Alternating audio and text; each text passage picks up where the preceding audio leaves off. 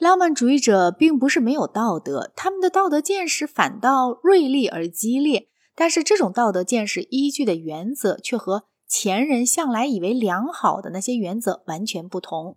从一六六零年到卢梭这一段时期，充满了对法国、英国和德国的宗教战争和内战的追忆。大家深深意识到混乱扰攘的危险，意识到一切激烈热情的无政府倾向，意识到安全的重要性和为达到安全而必须做出的牺牲。谨慎被看成是最高美德，理智被尊为对付破坏性的狂热之辈顶有力的武器。优雅的礼貌被歌颂成抵挡蛮风的一道屏障。牛顿的宇宙井然有序，各行星沿着合乎定则的轨道一成不变地绕日回转，这成了贤良政治的富于想象的象征。表现热情有克制是教育的主要目的，是上流人最确实的标记。在法国大革命中，浪漫主义前的贵族们默不作声地死去。罗兰夫人和丹敦是浪漫主义者，死时伴随着华美的词句。到卢梭时代，许多人对安全已经厌倦，已经开始想望刺激了。法国大革命和拿破仑让他们把刺激足足尝个饱。当1815年政治界回归平静的时候，这又是那么死气沉沉，那么僵硬刻板，与一切蓬勃生活那么敌对的一种平静。只有丧魂落魄的保守派耐得住。因此，像。太阳王治下的法国与法国大革命时代前的英国特有的那种在思想上默认现状不存在了。十九世纪时对神圣同盟体制的反抗分两种：一方面有既是资本家的又是无产阶级的工业主义对君主制和贵族政体的反抗，这种反抗几乎完全没沾到浪漫主义，而且在许多方面又返回了十八世纪。这种运动以哲学上的激进派。自由贸易运动和马克思派社会主义为代表。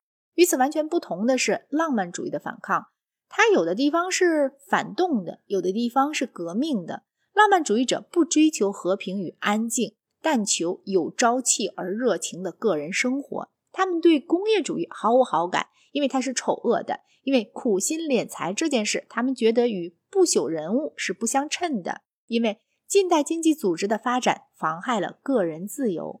在革命后的时代，他们通过民族主义逐渐进到政治里。他们感觉每个民族有一个团体魂，只要国家的疆界和民族的界限不一样，团体魂就不可能自由。在19世纪上半期，民族主义是最有声势的革命原则，大部分浪漫主义者热烈支持它。浪漫主义运动的特征，总的说来是用审美的标准代替功利的标准。蚯蚓有益。可是不美丽，老虎倒美却不是有益的东西。达尔文非浪漫主义者赞美蚯蚓，布雷克赞美老虎。浪漫主义者的道德都有原本属于审美上的动机，但是为刻画浪漫主义者的本色，必须不但考虑审美动机的重要，而且考虑趣味上的变化。这种变化使得他们的审美感和前人的审美感不同。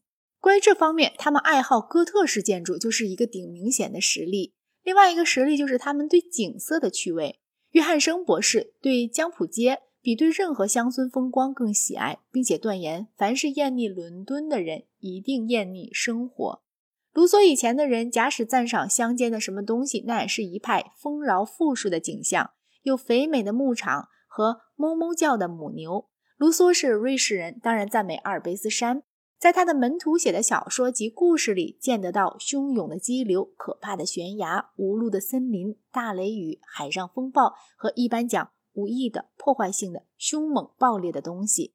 这种趣味上的变化，多少好像是永久性的。现在差不多人人对尼亚加拉瀑布和大峡谷，比对碧草葱茏的墓园和麦浪起伏的农田更爱好。关于人对风景的趣味。游客旅馆本身提供统计上的证据。浪漫主义的性情从小说来研究最好不过了。他们喜欢奇异的东西，幽灵鬼怪、凋零的古堡、昔日盛大的家族最末一批哀愁的后裔、催眠术士和艺术法师、末路的暴君和东地中海的海盗。菲尔丁和斯摩莱特写的是蛮可能实际发生的情境里的普通人物。反抗浪漫主义者的那些现实派作家都如此，但是对浪漫主义者来说，这类主题太平凡乏味了，他们只能从宏伟、渺远和恐怖的事物中领受灵感。